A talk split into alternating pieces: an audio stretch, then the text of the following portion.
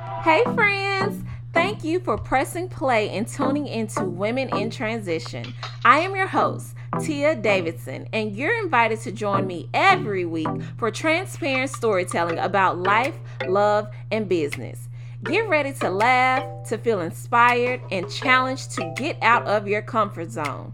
We are all adjusting to this world of perfection experts doing it for the gram, when in real life, we are just out here trying to figure out what to do and how to do it. Hang on to our adult relationships, find the balance between side hustle and nine to five, and adjust to our new identities in marriage and parenthood. Each episode, I will help you see the growth and possibility in what's next. Are you in position for the next transition? Let's get into the show.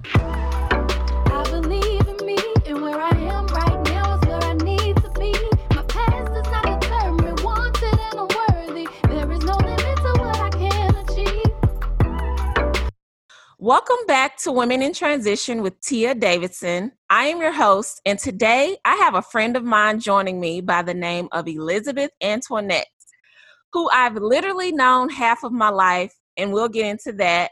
But she is the author behind a book of poetry about the progression of a relationship between friends and lovers called I Can't Sleep Because of You Thoughts of a Love Struck Insomniac. You can get that on Amazon today. She also just turned 30 and launched her book at the same dang time and refers to the book as the graveyard of her past relationships. We're going to break that down and also get to know Liz as a single millennial woman who has her own transitions with love in real life and how she took her experiences of love to create a book that takes us on a roller coaster of love that she says we should all experience at least once in a lifetime. Liz, please tell the people who you are as a woman in transition. Hello, everybody. I am Elizabeth Antoinette. Um, I am a woman in transition because of a lot of things, actually. Um, I would say, first of all, I am the director of talent management for Pellissippi State Community College here in Knoxville, Tennessee. I've been working in training and development for the last about 12 years. Um, this is actually a job I started in January of this year before we were all um, sent home because of the COVID 19. But this is a dream job for me. So that's one part of my transition to be working um, in my career, my dream job. And then the next part is I have been working in journalism since I was in my teens. And now I am a published author I also started my own editing and publishing company last year. The name of that company is called The Director of Creativity LLC. I have been editing for folks for years, but I decided to go ahead and create a business. So I got a lot going on at one time, if you can say yes. that. yes, you do. Oh my gosh. And I can't wait to get into that. I would definitely like to start with telling the people how I know you and me and you met in middle school, seventh grade. We were in class together, literally from seventh grade to 12th grade. Yep. I remember you being shy and and you were like the youngest person in our class because you're like super duper smart and you skipped a grade. And then we end up going to college together. You were in my wedding and like here we are still friends today. yep. It's been a long journey together. It's been a long journey. And speaking of you writing for people and editing, you know, for people, you literally used to do that in college. I know you were like my go-to person when it comes to editing anything. And which is why I even made you be the the person to speak at my wedding. this has been your thing. Yes, ma'am. My whole life, literally yes how did you even get into writing like um I would say that started back from when I was a little girl. I went to Lester Demonstration School and we had something called Writing to Read. So they were really big on comprehension. And so I was first published when I was six years old in the commercial appeal down in Memphis. Um, that was my first time being published. I did this cartoon with this little write up with it and then I wrote for the Teen Appeal Memphis um, all through high school. Then I wrote for the Daily Beacon at the University of Tennessee. Um, so writing has literally just been a part of me my entire life. like I don't yeah, it's just me. I, I just and um that's the easiest way for me to express myself. I think you know me, uh, you yes. know, a lot more than others. I'm not the easiest expressing myself verbally, but writing is my thing. I can express myself any way that I need to through uh, through written word. Yes, and it's very clear in this book with the poems. but let's get into this current transition that you're in. You just turned 30. Yes, ma'am. Know, in February. Yep. So, who were you in your 20s and who do you see yourself to be in your 30s? Okay. Woo. That's a good question. Loaded question. I know, right? My 20s, boy, I was having a good time. Um, so I think you can say in my in my early 20s, I was one of those like single and ready to mingle, like having a really good time. But if I really think about how I got there, I had experienced my first real heartbreak.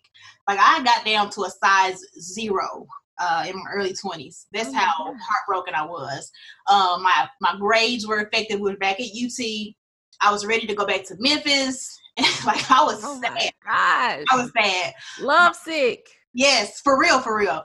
And my mother, uh, she gave me some advice, and she was like, "Never make a decision based off of your emotions." Because I'm for real. I wanted to give up, you know. Yeah. First real heartbreak. And after that, I got more focused in school. And I went back to literally just having fun and pursuing my personal goals. I wasn't looking for a relationship. I was having fun. And I'm gonna be honest, I hurt a couple people along the way, but I also, you know, got hurt sometimes too in the process. Um, but ultimately, settling down was not on my mind. Mm-hmm. I, was, I, was, having a good time.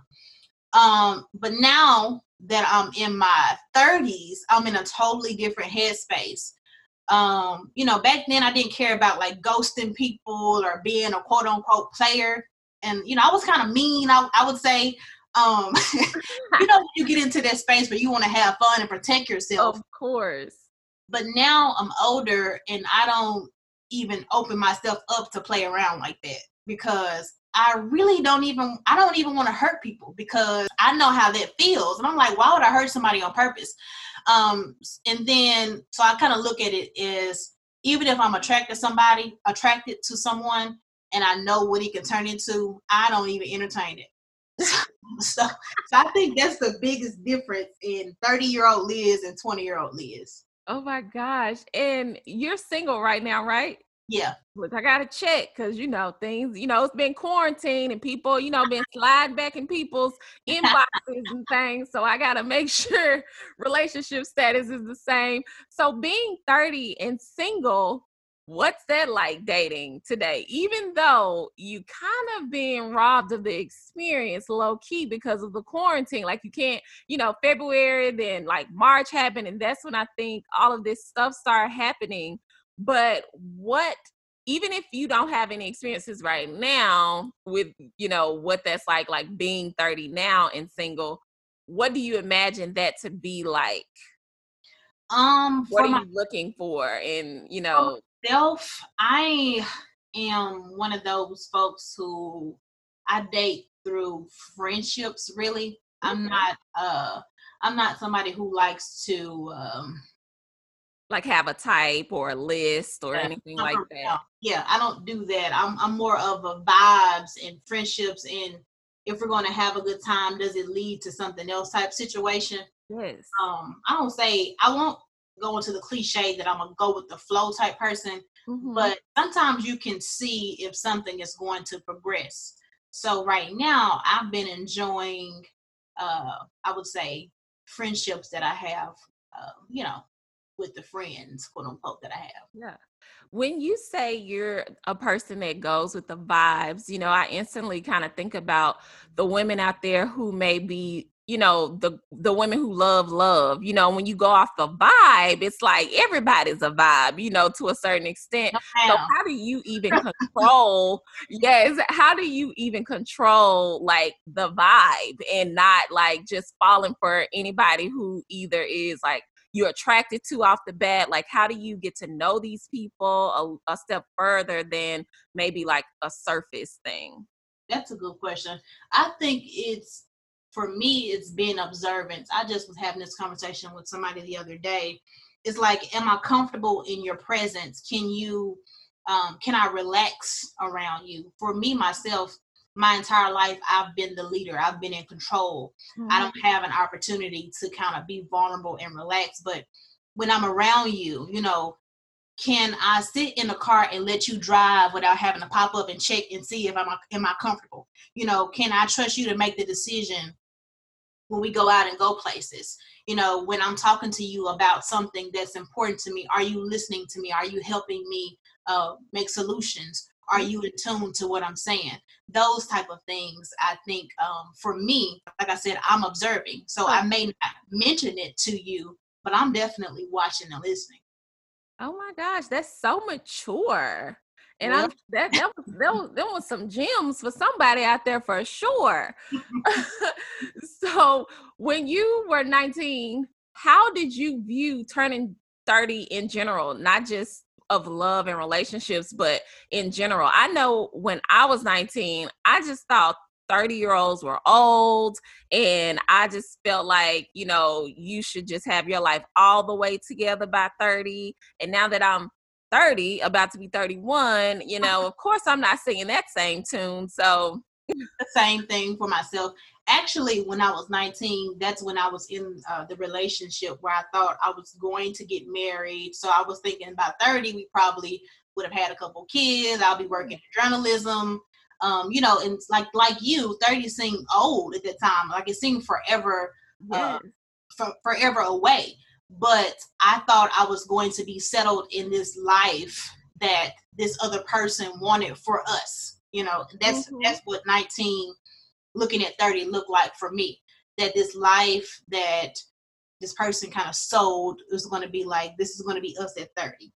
Mm-hmm. Um now it's here and some days i'm like am i old or am i young how did it get here so fast like right like where did my 20s go now, for real so technically by society standards you should be married or considering kids right now. And i know you just said when you were 19 that's where you kind of felt like you would be. How do you feel about not being there right now? And are you even considering like are you making that like a plan of action now or being more cautious or trying to put in effort to make that happen soon for you right now? Yeah. Um so i think it's only natural as a woman for me to think about marriage and kids. And of course you know there are people around me um, who are married and you know my friends and things at certain ages you know everybody starts settling down. So that's definitely where i am Mm-hmm. All of mm-hmm. my friends are two to three years older than me, so that's like the trend at this point. Mm-hmm. And then you have your older aunts and stuff asking it every time you go to family get get-togethers. So you know, sometimes it can be annoying, but to be honest with you, it's not a driving force for me. Um, number one, my mother has never been uh, someone who's pressured that you know put that pressure on me, mm-hmm. and I'm kind of she's one of those people who is uh kind of inspiring and instrumental in some of the decisions that I make. Um, but she's never been that way. And then, secondly, I have an older cousin who I've kind of always looked up to, and she was very career driven, much of her 20s and 30s. And then, right about like 35 or 36, she slowed down. She ended up marrying a nice guy. They had a very low key wedding. She had a son at 38. And then if you see here recently in um, like the media, there many women having kids at 38, 39, well into their 40s. And so for me, it's like once I saw that, I was like, whoa, okay, I can keep pursuing my personal goals. Mm-hmm. And whenever marriage and kids is supposed to happen, it'll happen, you know, because mm-hmm. I want it to be organic. Um, so when people ask me, I almost feel like, okay, do you want me to just go find somebody and ask him, or do you want, or do you want, right you want him to ask me? So I feel like in the meantime, I can build myself up to be a, a comfortable partner. So I'm not pressed for those things, yeah. but you know, uh, you know, I'm open to it when it's supposed to supposed to ha- happen for me. Right, right. But as a single person and seeing, you know, like you said, like most of your friends are at that stage, it's kind of like the thing that's happening now, and they're getting married, and you're seeing it on the timeline and everything like that. Do you think that if you were in a relationship right now, that you would, I don't know, be low key pressuring your significant other right now because y'all are together and that's where you kind of like see yourself being right now in life? Or you think you still be like, um, I'm good because I'm still focusing on my career. and if it happened, it happened. No, I still want it to be organic. Um, and the reason why I say it because I have so much input into the people around me, and I see uh, marriages, and I get a chance to see people in motherhood and fatherhood, and people are genuine and honest enough with me to say, take your time and let it happen when it's supposed to happen. Like I appreciate people who are transparent enough to say, don't rush it. And so for me, I'm like, okay, cool. Yeah, don't rush it. Thank you. And you know, so even if I was in a serious enough relationship to that, I still wanted to be organic. I wanted to happen in the time and space that it's supposed to happen. Yes. Yes. Yes. yes, I agree. I agree. Like it's you know me, I move to the beat of my own drum. For sure, for sure. I know, but the people, the people need to know because somebody's out there pressuring some man, and we need to know. it's okay, baby. yes, it's okay. We got it's all right. We got we got plans. You know, we don't we doing something else because that's how I feel right now about kids. Like you said, like you have aunts. Shoot, my own mama pressuring me to have kids, and I'm like, uh, no, that's like not what I'm on right now. I'm really kind of focused on you know doing my own thing and pursuing my dreams and my goals and you know, even to that point, do you view marriage and motherhood as kind of like a stopping point to your dreams and goals? Um, no, that's a good question. I've actually been thinking about this and I think that you know, I don't know what's going to happen tomorrow or next year, but mm-hmm. I think that for me when it happens, I think it'll become like a cruising point. You know, like I think I'll still be doing like the editing and the publishing and probably still working in training and development. But I think I will be more at a point in my career where I'm not working as hard because I will be a mother, I will be a wife, but I will be, you know, settled into what what it is that you want to do. Right. Like right now, I'm like grinding. Mm-hmm. But I mm-hmm. think that if I set up a foundation right now, by the time I am entering into that particular transition, it'll almost be a little bit easier because I will have set a foundation for myself.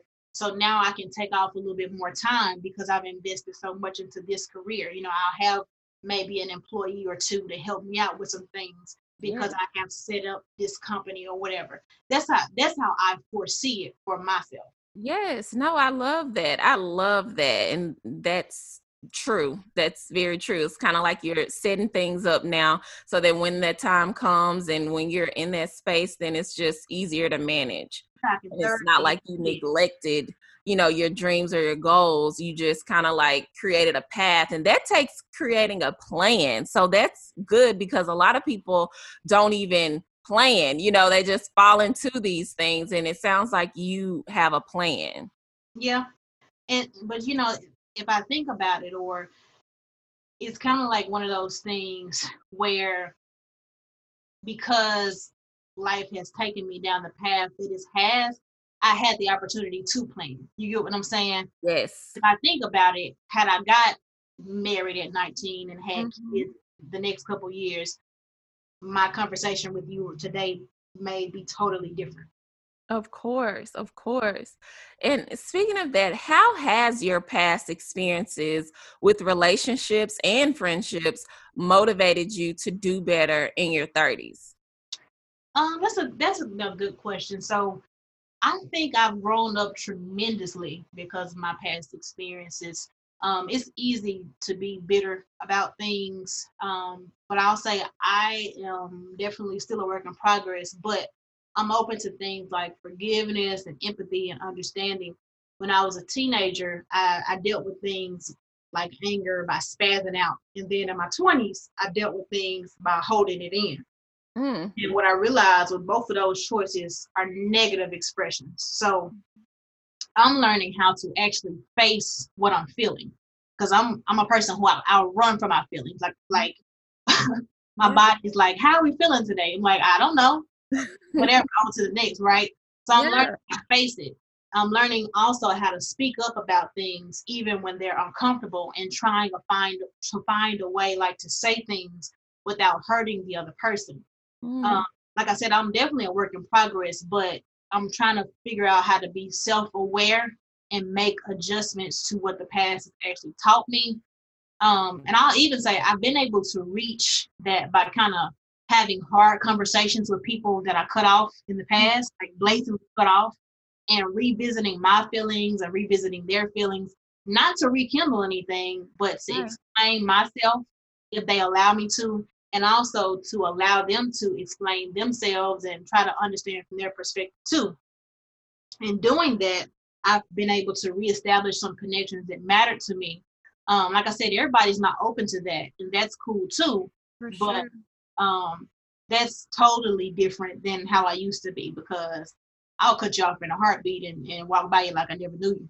Right, right. I mean, you still gotta cut some people off too if they they ain't got the good energy or they're not coming from a good place. But I think that's very mature and very good for you to go back into those relationships that I'm guessing maybe you played the part in. Um, you know, letting it go or like you said, cutting them off and yeah, those, those that matter. Let me be clear with you. Yes, yes, yes. be clear, girl. Be clear. um so that that i think that's very mature like just listening you know to you and how you talk about that i think that's very important to do so what have you learned from past relationships to help you understand what you need and what you want in terms of a relationship in your 30s um one thing for sure i understand about myself is that I don't want to be with anyone that I'm afraid of communicating with. Mm. Um, you know, like I told you earlier, you know me, I'll write something all day. Yes, yes. I have um I don't know why, you know, I used to be extremely shy. People still don't yes. believe I say that, but yes. it's hard for me to communicate difficult feelings. And I think I've learned in relationships that you have to be able to open up your mouth and say what's going on. And I feel like I've been with people who didn't give me, you know, the freeway or the green light to open up. And I felt afraid to tell them how I was feeling. Mm-hmm. So I mm-hmm. know that's one thing I'm not dealing with ever again. Another thing I've learned is to be is to uh, believe anybody who says they're not ready for a relationship. Mm. Word. Um, Word. Heed them. What Maya Angelou said. Uh, one major thing I wrestle with, but I'm encouraged by, and I try to uh, share with others, is also let people be who they are. Yeah. Um, sometimes we try to make excuses for or talk somebody out of who they truly are, mm-hmm. and then we, we get become upset with their choices. But I've learned that once you accept somebody for who they are, you can either stick around and let them be, or you can leave. And then if you stick around, you know, you guys can support each other in their growth. But I think that when you try to pretend like somebody's not who they are, you end up disappointing yourself. Um, and talking yeah. about disappointments, I've also learned that we play a part in our own hurt when we avoid red flags and make passes for things we're not okay with. And so, you know, we can be upset with other people, but we have to accept the blame in our roles too, in our own hurt. For sure. Speaking of hurt, what was a significant relationship that taught you the best part of love and the worst part of love? Because it sounds like, you know, we're talking about past relationships, what you learn, and, you know, a lot about the past experiences. What specific relationship taught you the best part of love and the worst because in your book you talk about both. So yeah. Here's um let me see. So I'm gonna be a little bit petty. Okay. I'm gonna be a little bit petty. Because I'm I'm not gonna give any one person the glory and say, oh, this particular relationship. So, okay, okay. I'm not gonna pick one person. But I will say um I actually had two significant relationships that showed me the best part of love.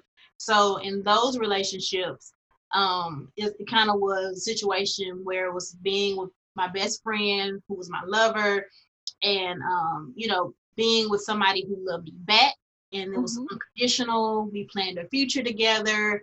They accepted me for me. I accepted them for them, flaws and all it just happened to be the time literally was not on our side. And in the worst relationship or the worst part of love, um, I was taught in that situation uh, not to let stuff slide that I wasn't okay with, not to fall for the but he has potential lie that we tell ourselves. Mm-hmm. Oh, that potential girl, falling in love with potential. I did a whole blog post on that one. He can do so much. But it's like, what are you doing right now, honey? Exactly. And then um also their relationship told my told taught me not to let lust lead me in choosing a partner.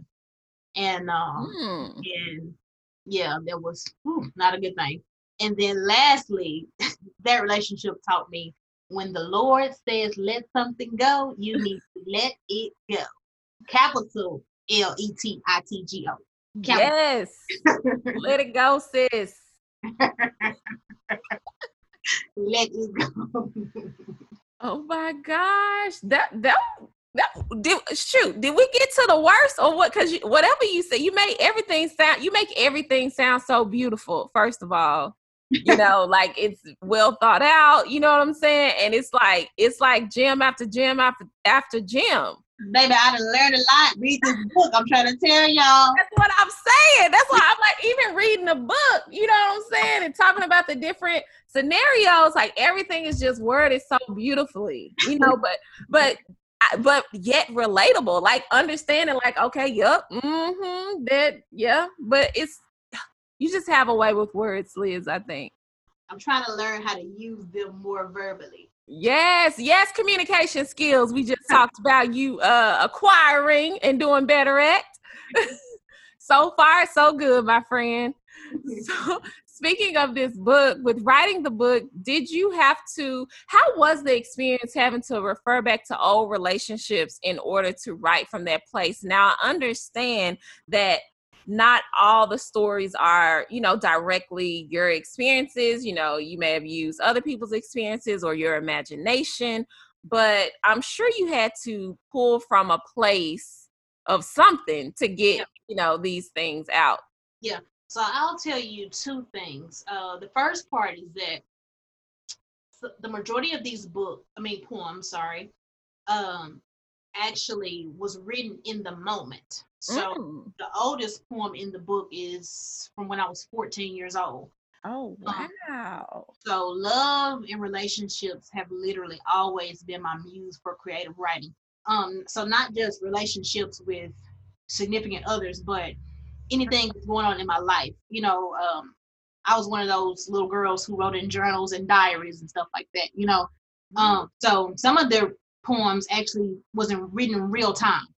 Oh wow! And then we talk about referring back to or pulling um, inspiration from things that happened in the past. I'll tell you what's crazy. Um, some of the poems that I wrote in kind of looking back at situations that happened, it was difficult to relive some moments. And I would be in the middle of writing something and have to stop because it was like, whoa, that's heavy right there. And then I was not able to finish it until it's kind of like one of those purging moments where it was like, okay, I'm completely over this. So, you know, I think when we were talking before, I was telling you how I felt like this book was a graveyard for my relationships. Yes. Um, for those past relationships. And it's because, like I said, some of these poems were written in the moment, like a, a journal or a diary entry type of situation. Mm-hmm. It's kind of like I can bur- bury all of those feelings. I can bury all of those moments. I don't have to take them with me anymore. Like I can let them go. Yes. Did you cry at all while you were doing these things, going through these emotions? Um, not not really. There's only one poem in that book where I no, I didn't cry writing it. Okay. But because I was in a really good space. Yeah. But I do cry when I read it. Like I like sometimes I pass the page when I'm about to when oh, wow. Up. And that's because it was going to be my vows. Oh my god! Yeah, and I can never ever. I think I maybe read. I've read. What am I trying to say? I think I've read the poem twice without crying, so mm. I don't go there. So I'm like, what the hell am I crying for? But it's a really, really good poem, and so sometimes when someone who's close to me reads the book, I'll say, "Can you guess which one it is?" Ooh, Ooh, know, I, I'm over here like I'm wondering if it's um I have an idea, but it's probably not right. I'm gonna have to go through. I'm gonna have to go through because I'm gonna have to, and I'm gonna text you and tell you which one I think it is. I can think of two, but I don't know if those are right, and I have to go back and read those. Yeah, but I didn't really do too much crying on this book. Now there is another book that I'm writing, um, that I started writing, kind of um based off of like loosely based off of situation. I started writing that book and I was trying to write. I'm like, whoa, that's a little deep. Can't uh let me revisit that when I'm ready to type of situation. So yeah. I can only relate to that and I ask that because, you know, I have my blog and sometimes I have to write in the moment for me to continue to feel that emotion so that when I'm typing it, the reason why I'm typing it for somebody else to be able to re- to read it and relate to it, I have to like write in that moment and remember how I feel, what happened right then, and then kind of go back and like you know maneuver it.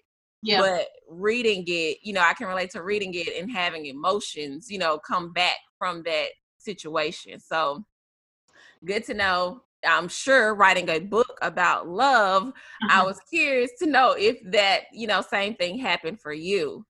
Yeah. And and even just thinking the fact that you said that these were, you know, from different parts of your life, you know, from your journals and your diary and things like that. So how did you even come up with the plan or idea to put it into an actionable step to create a book? And how long did this take you? Um let's see. So i think i decided for sure it was about 24 or 25 that was there was a period of time that i had stopped talking to or dealing with anybody uh like i stopped dating for a second between 24 and 25 i, I just was kind of tired um, I was just like, you know what, I need a break. And so um, I kind of was looking and, and I saw that I had all of this material. Mm. And I was like, this can be a book. And um, but I was kind of fearful of putting my work out for display. Yes. And I think I can't remember which one came first, but I started a, a Instagram page first. I think and I was like, let me see if I can get some some readers. Mm-hmm. And then around the summertime, one of my best friends went to the Navy Reserve, and while she was in boot camp, you know, she knew uh, a couple of my friends that were close to me. I would send them poems and stuff to kind of critique, and I sent her poems, and she was like, uh, can, you know, can you send me poems and stuff to read? And she started sharing those poems with the people in boot camp with her, and wow. so she started you know, um, mailing me letters saying they are in love with your poems and we're over here having like group discussions about it. Can you send us some more? So I started sending her more and more poems and they were like going crazy about it. So I was like, okay, this needs to be a book then, you know. So basically the fact that strangers were cheering me on, it helped me come out of this fear that people would not be open to the material. So between, you know, her letting people read it and the Instagram page, I kind of, you know, little by little, I was I was coming out of the fear the fear zone. Yeah. And then, um, but still, I was still hesitant. Mm-hmm. And it mm-hmm. wasn't until I think the end of 2018 that I told myself, okay, stop playing around. Um, you're gonna get this book out. And I always wanted it to be published on Valentine's Day. So all of 2019, I dedicated all of my extra time and my resources to getting the book done. Oh my gosh. That is so exciting. Yeah. And you know, you find I mean, the fact that like you said like you started you had the you had the tools, you had everything that you needed, but it sounds like you were lacking the confidence yes. to go ahead and put those things into actions. But and so you started with someone close to you and kind of like got their feedback and and here we are you know just from just from validation again like you said from strangers. I just finished talking to someone about this because um you know when you go out on a limb and you start something new you kind of expect the support of your friends or your family or because you kind of need that validation because you know that those people know you and they you know care about you. And so you kind of want to start there but some people don't have that luxury, you know, or that friend or someone who they can, you know, start off with, start sending things to. And they are just out here having gems or, you know, having gems like you had the gems of your journal and your diary and they just sitting on it and they don't know what to do. Yep. What, what advice would you give someone who don't have you know a support system or i guess a friend that they could start with knowing what you know now you know after you got the confidence what would you even say to liz back then who was afraid to you know tell anybody about what she was doing? Honestly now that i have you know done this i would just say even if you don't have anybody close to you, social media is there for a reason. Um, you know, it's there for the networking. You know, a lot of people, you know, enjoy the memes and the funny parts, which I love it, you know. Yeah. But I've tapped into a whole world of poets and authors and writers and editors and publishers. And these people, this community of people who I do not know, have tips to share. They will, you know, critique if you need to, review if you need to. I don't know these people, but right. are open to sharing with you anything. Um, there was this guy actually that I followed, and he was one of the people that I reached out to, and was not. He was not, a, um, you know, against sending me all of the resources that he used to publish his own book. Okay. Now, I didn't necessarily follow his same format, right. but he didn't, he didn't have to do that, you know, right. and he didn't have to share any of his resources. But I would just say, you know, anybody who feels like I don't have anybody to support me, use social media and the internet not just for scrolling and looking at the latest gossip, yes. but for your own ability to tap more into your passion, your niche, to find your army of readers, or you know, if you are in a different market, there are people who are looking for you. Yes. And I would say, you know, it's gonna sometimes you're gonna be afraid. And like me, somebody was like, you know, you don't seem like you're fearful or whatever. I'm like, girl, I done did so much stuff in my life with fear. Mm-hmm, mm-hmm. but I went ahead and did it. You know, that's right. that's the difference. It's like I may not have been 100% confident when I stepped out there, but I said, forget it, I'm gonna jump out there. And um, that's I think that's the best advice I can give. For sure, and that's very valuable advice because if you would have just kept your poems in your diary and your journal and didn't even think to go to social media to even be seen, you know, or or post your work so that other people can see it so that you can kind of get that validation and get the courage to even reach out to somebody in your same field or industry to inquire about how they did something because everybody's not going to be lucky and find a guy like that. You know things like that i feel like are divine and that's god you know rewarding you for stepping out on faith and doing what it is that you're supposed to be doing. And that's like validation because people don't definitely don't give resources for free out here on social media. Everybody trying to sell something. Mm-hmm. But even but if you never even done that, you sometimes you you do have to do things in fear and reach out to people because you never know who you know god has waiting to give you information like that so that you can you know do what it is that you got to do. Yeah. Also too i'll say one other thing. You can't get followers and nobody can see your stuff if you have a private page. I was this guy who told me that when I first started out. He was like a younger, a younger cat I worked with he was like, Liz, how's anybody gonna see your stuff with a private page? Exactly. And I was like, well, I don't know. And he and he made me. we were at work one day. He made me take my page off private. So that's another thing to put out there too. Make your page open. Yes, I tell my the people in my community that all the time because they when they promote meetups, and they're like, "Oh, nobody's, you know, contact." I'm like, "Cause your page is private, can't nobody see it." ain't nobody see it. Definitely to get visibility on social media amongst other things you definitely for one have to have a public page. And i've been seeing you posting and you've been getting people to um, interact with you with your uh, book club you know people sharing their favorite parts of the book with the world. And you know in your book you talk about a bunch of different uh, Greek love. I'm calling them Greek love languages, but you know, their definitions. Which Greek definition of love is your favorite and why? Um, you know, that's funny because I've been asking everybody else this, but exactly. that's why I asked you. I have not shared this with anybody else. I didn't even think about it. Um, but if I had to choose one, I think I would say philia, which is deep friendship.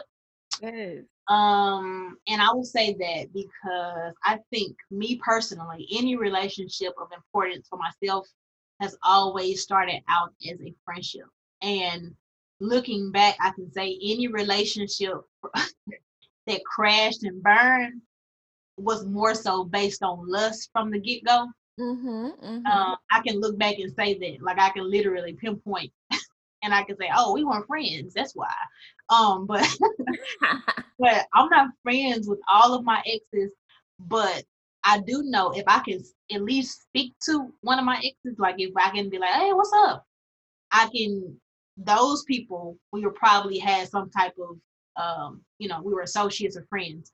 But if I can't do that, I can guarantee you we probably weren't friends first. Mm that definitely goes back to what you said about you know relationships. When we first started talking you mentioned friendship i love that.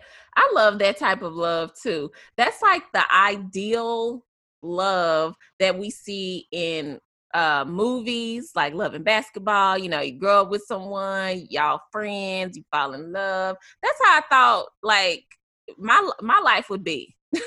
Like I, I never imagined it any other way. And yeah. the the fact that you know you're being conscious of that and you know making that a thing i think that's definitely like a safe bet. Yeah. But you know what tia? I don't i don't think that i've ever made it a thing on purpose. You know what i'm saying? Mm. it's like it just happened that way and i think it's because i know some people are not with the zodiacs but i am. Yeah. Uh, but i'm not a I mean, you know me. I'm not just a very open person anyway. Yeah. Um, and it's kind of like one of those things when I meet you, I'm like observing you from afar, like trying to see are we gonna even have some type of connection. And so I think the same thing just um, organically happens when it comes to me and friends and relationships. So I can meet somebody and not even look at them in a way like oh, one day we're gonna be together. I can just mm-hmm. be like cool with them. And then all of a sudden one day wake up and be like, wait a minute. I like them. like, I like you. oh my gosh. That's even better. That's even better. Have you had to make any kind of sacrifices or adjustments um, in your transition into be- becoming an author and now, you know, having your own publishing company? How, what did that transition look like? Just becoming um, that? Yeah. I think some of the adjustments have been to be more intentional about my time and my mm-hmm. money. Mm-hmm. Um, specifically, when it comes to um, like scheduling things and how much time do I want to spend on, um, you know, working on this week? Do I want to, how much time do you want to spend on preparing for your marketing? How much time do you want to spend on editing books for others this week? Um, mm-hmm. so like I said, being intentional about my time um, because before having all of these other responsibilities, it's kind of like go to work, come home, do whatever you want to do. Um, now I have other things on my plate, and um, you know, and then also thinking about creating uh, or writing other books now. Like I literally have to be more um, planning. yes, ma'am. Have to. You also work full time, so you know juggling that and that. Yes, ma'am. And even scheduling time to just rest.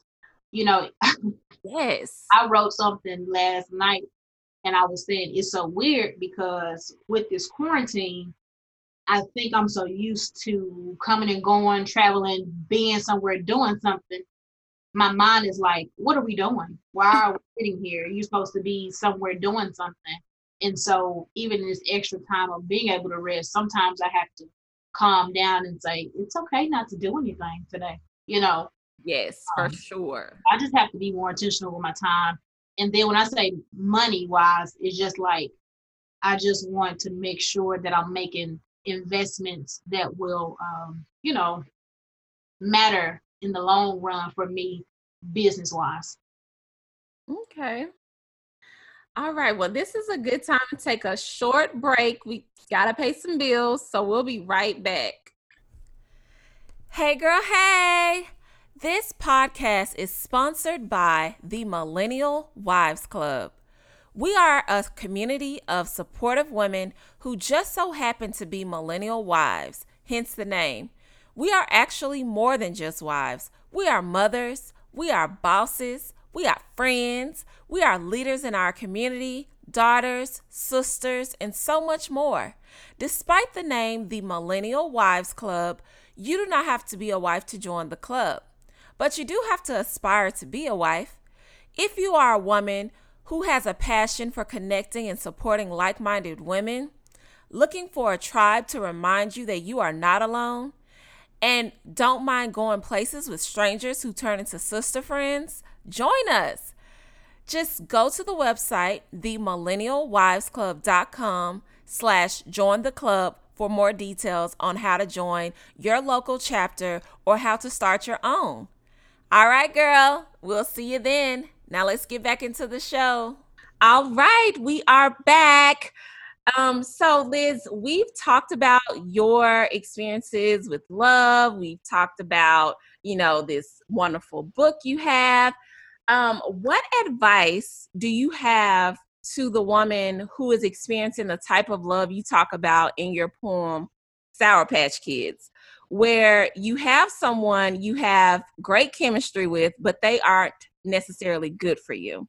How can this woman leave that person alone? That's funny. Um, so that poem, I actually named that poem that because that was the nickname that I gave the person that I wrote the poem for. And um, so I will be honest with you the inspiration came because I was actually in my playing around days. And so mm-hmm, it's, mm-hmm. It's, funny, it's, funny, that you asked me, you know, the question about how do you leave that person alone because that person actually left me alone. Oh, wow. yeah, I, I was doing too much playing.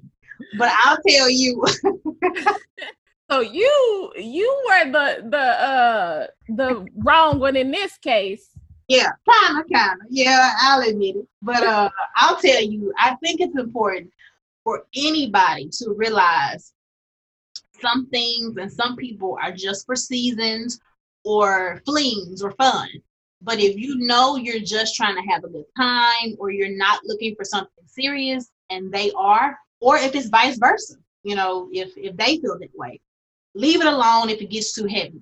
And I'll go even further to say, don't even get involved from the jump if you don't have the emotional capacity to just play around. Mm. Uh, either one or two people, you hear me? One or two people right. are going to get hurt. And that's just real. So I'll say that. That is real. That's good advice. Well, overall, what do you want people to know about love? And what do you want them to get from your book, from reading your book that they can pick up at Amazon today? I'll yes. make sure I link it in my show notes. Yes, ma'am. Appreciate that. Um, I want people to know that if you get to experience love, enjoy it. Um, you can't control what the next person does. You have to decide if you're going to extend trust, grace, and forgiveness you get to decide the things you can put up with and what you won't. It's all on you. Um, love is a beautiful feeling, loving somebody that loves you back, but don't stick around too long in a situation that's not serving you or where you deserve better. Lastly, romantic love isn't the only type of love. So if you have friends and family who love you unconditionally, cherish them if you're waiting on your prince charming or your bride to be, love on the folks that's around you. Hell, love on yourself so you can be ready to love somebody fully when it is your time to be in that relationship. That's that's that's real. That's good. That was beautiful, Liz. beautiful. Like I said, everything you say, you word so beautifully. And I just want to say thank you for coming on to the show yeah. and dropping all these gems. I try. All right, guys, this is the end. Until next time, thank you guys for tuning in to the show. See you next time. Thanks for having me. No problem. Well, all right, friends, that's all I got. Until next time, thank you for tuning in to Women in Transition. I am your host, Tia Davidson. I hope you enjoyed the show. For show notes and submission of questions, please visit www.accordingtotia.com. But before you do that, can you do me a favor and subscribe to the podcast? And while you're there, leave a rating and a review on iTunes. I would really appreciate your feedback and your support. And if you're not already following me at According to Tia or at the Millennial Wives Club, you are missing out. I'll catch you on the next episode. Bye. To step out of my comfort zone, I'm not afraid. See, I don't wanna block what God has for me. Watching what I feed my mind, good energy, good energy, and I let go the people that's no good for me this that I can do this. Yep, I can make it. I'm an entrepreneur with integrity. I lack nothing, there ain't no sense of jealousy. I ain't gotta apologize for. These are live a life that I can be proud of, and it's my time.